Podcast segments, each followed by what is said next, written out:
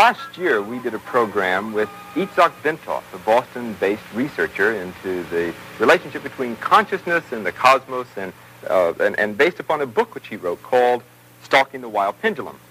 This book has since become somewhat of a bestseller among people who are interested in the relationship between consciousness and the cosmos, and we wanted to, once again, get an opportunity this morning to speak with Mr. Bentov. Ben Bentov is a wonderful, loving, kind man, uh, brave, courteous, true, all the other kind things you can say. The interesting thing about him is that he has, over the years, conducted research into consciousness. The subtitle of his book is The Mechanics of Consciousness, and what we want to try to talk about today is one aspect of it, and that is the evolution of consciousness. Ben, we, there's probably no theory that has had more impact on Western thinking than the theory of evolution that Darwin came up with in the mid-19th century. And ever since then, all of our thought has been along the ideas that somehow we have evolved as human beings to being who we are today. The place, the question I want to ask you is, where do you see us now in that evolutionary development? We can say that if we take uh, Darwin's theories as being correct, then we know that uh, we have evolved from the apes towards uh, humans, and now we've finally come to a point where we're, uh, we're humanoid in shape, we have vertical spines, we're reasonably intelligent, we can push buttons on TV, uh, drive cars, etc., etc. And what I'd like to do, I'd like to uh, draw maybe a, a little diagram, but don't worry, it's not very scientific. Let me draw what is called a bell curve which looks somehow like this. It's being used in, in describing random events. And the way this works is the following, that if we assume now, let's, let's take uh, a, a following situation. Take a little town that has maybe a thousand people in it. And we have this great desire to find out what the average height of people in this town is. And therefore we go out with a yardstick and start measuring these people. Well, we find that a very small, very few number of people will be, say, three feet tall, and a very, very few of them will be maybe seven or eight feet tall. The bulk of the population will be right somewhere here. That is the average or mean height of these people would be about five feet and six or eight inches, something like this. Mm-hmm. Okay. so what we find here is that uh, this bell curve gives us a, a, good picture of where most of the population is. That is what typifies uh, uh, population. We can use this diagram also to describe evolution. The bulk of the population today is this intelligent, more or less intelligent biped, all right? And uh, uh, with a vertical spine, and who pushes the buttons on TV and drives a car, etc., etc. Now, there is some backthrow. That is, there are some people here in this area, very few people who are still gorilla-like. That is, they are hairy. they beat their chest when they see their neighbors and a few other things. And then we have other people who are here in this corner, very few of them, who are very highly developed because we say that evolution is now pushing mankind in this direction, away from the gorilla types towards the very highly evolved people. At this point, we're here. What's going to happen maybe a million years from now, half a million years from now? This curve is going to shift. It's going to shift like this. That is, the bulk of the population will be very, very highly evolved. We have gone away altogether from the gorilla types, no more gorillas. And what we have here now is the average man is now the retarded person uh-huh. in evolutionary terms. The bulk of the population is extremely, very, very highly evolved. And the cutting edge of evolution here, these are very, very highly evolved people. We can't even imagine what kind, what kind of person that will be. He may not have a physical body at all. What's the habitat, so to speak, of this group here? Well, you just go out and you find them. They're, they're all over the place. The habitat of this group here, what do you think? What do you think you find these people here? Hey? Um, Uh, I, I suspect that you would find them in universities. You'd find the, you know, the people who are very bright, people who are uh, in the leading edge of professions. That kind of.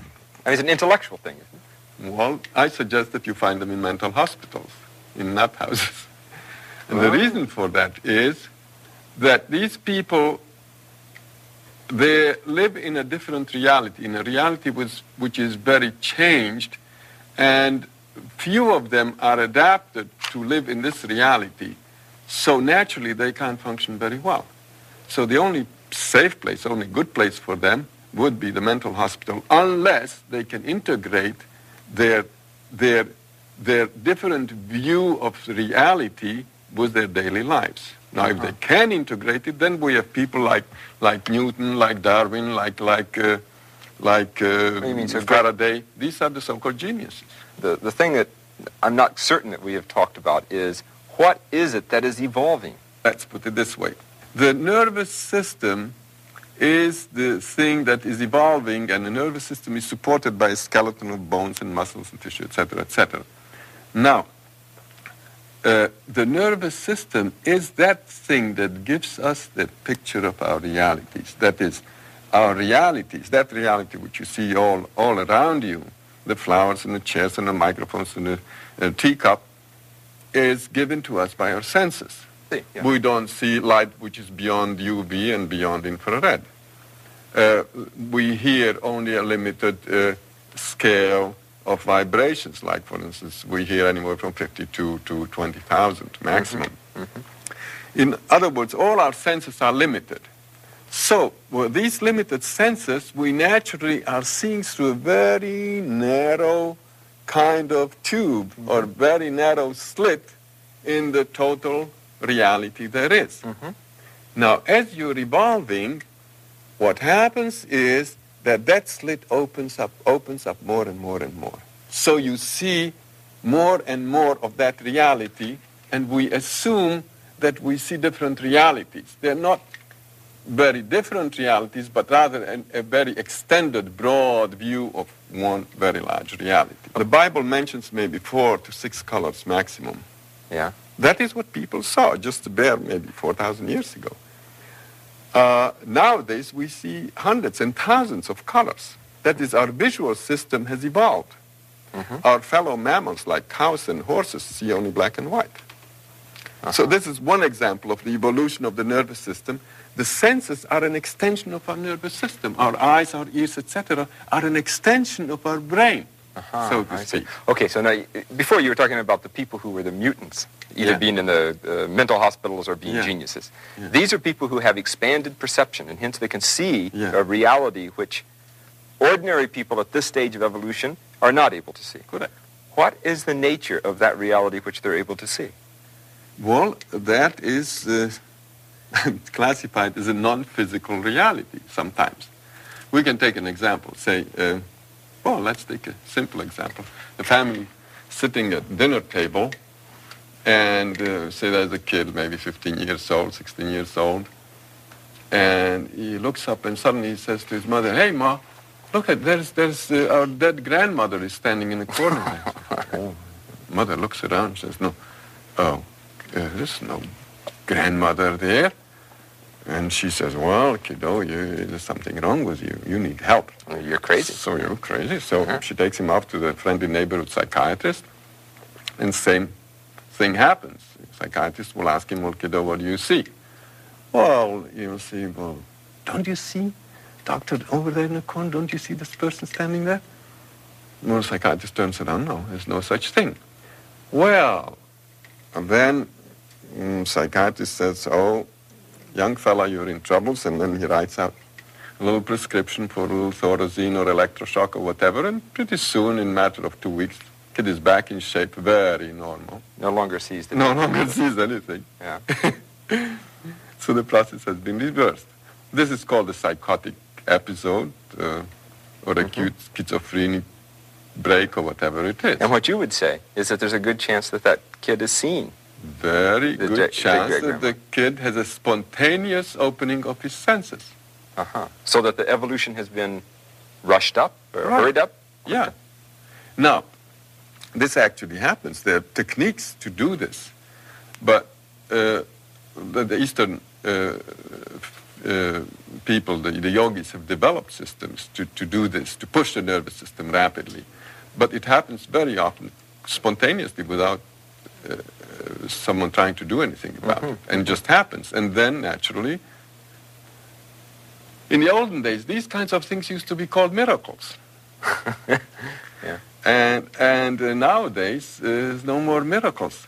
Well, let's let's take this. Uh, And let's yeah, that's interesting, isn't it? Because uh, in, you, you think of, uh, I mean, what you call the spontaneous opening of uh, expanded awareness. correct. Right? I mean, that, that's sort of a lot of words Yeah. to say something. But in an earlier time, it was called a miraculous occurrence. Yeah. Evelated consciousness, uh, Right. you know, a time of great revelation, uh, of Sure. uh, God speaking to you. Now, uh, take uh, like this fellow, um, St. Paul, yeah? He's going or walking or riding to, to Damascus in the olden days. And suddenly this big ball of white light descends and uh, Jesus standing in the ball of light and he says, hey, why don't you lay off of my people and stop doing whatever you're doing and all that. And he's very impressed and he's even blinded and he falls down and, and uh, one thing and another. But anyway, he makes it somehow to Damascus. And uh, there he starts a big campaign and, and he talks about his experience and the big public relations thing and, and he got the thing going. He got the church built and, and uh, the Judeo-Christian ethic came out of this and bingo and all the things that, you know, that come with this. So we've Yeah. got something. Yeah. Now, suppose the same thing would happen and this fellow, so it's St. Paul, say, is driving down on Route 128. Yeah? Driving down. Route 128 doesn't go to Damascus. Well, it doesn't go to Damascus. It goes to It goes to Needham. Dedham. So okay, so so then uh, this fellow is driving, and suddenly this big ball of light descends in front of his windshield, and there's Jesus standing in front of front of him, and he gets very very impressed, and his driving naturally gets kind of wobbly. And so, sure enough, there's a cop behind him, and he says, ooh, ooh, you know, and gets him off to the side of the road.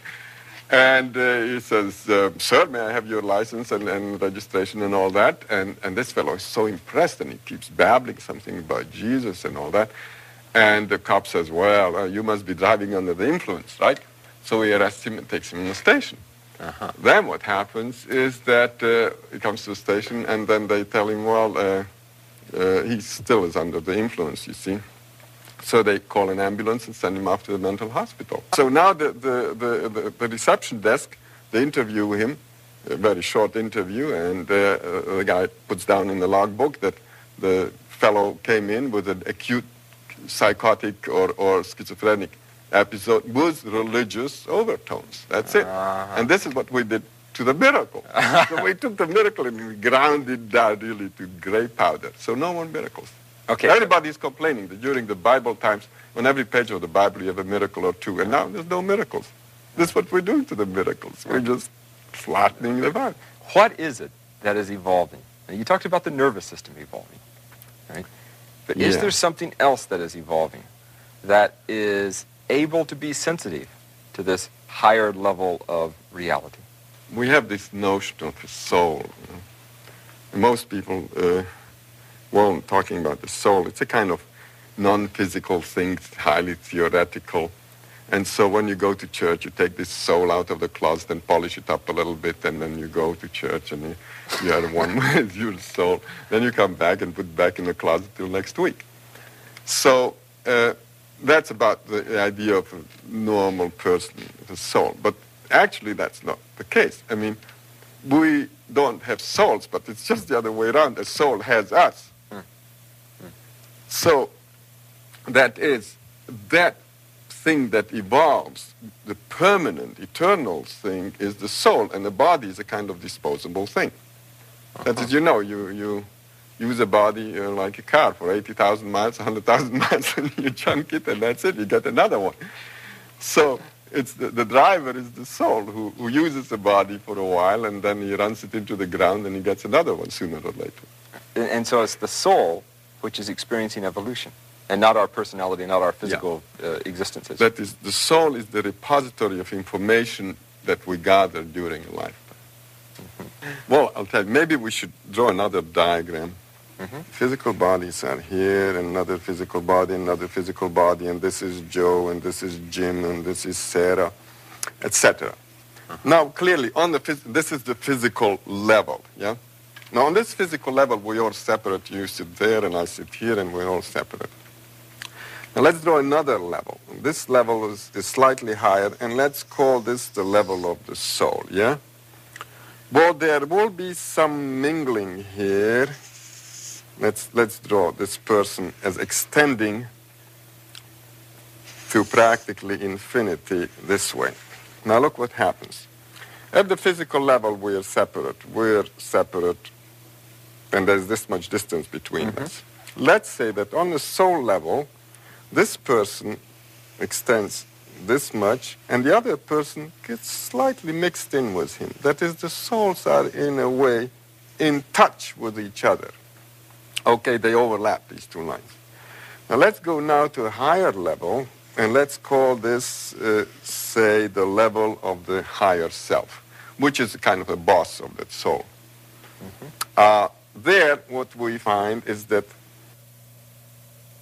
this fellow's higher self extends this much, and the other fellow's extends this much.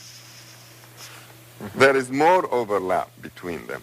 Right on the very highest level, which is the high spiritual level, we are basically overlapping completely. Everybody is overlapping everybody else. In other words, everything and everyone is everywhere. In other words, we've become omnipresent. This is a state of highly spiritual perfected beings, or gods, you may call them. Mm-hmm. Okay?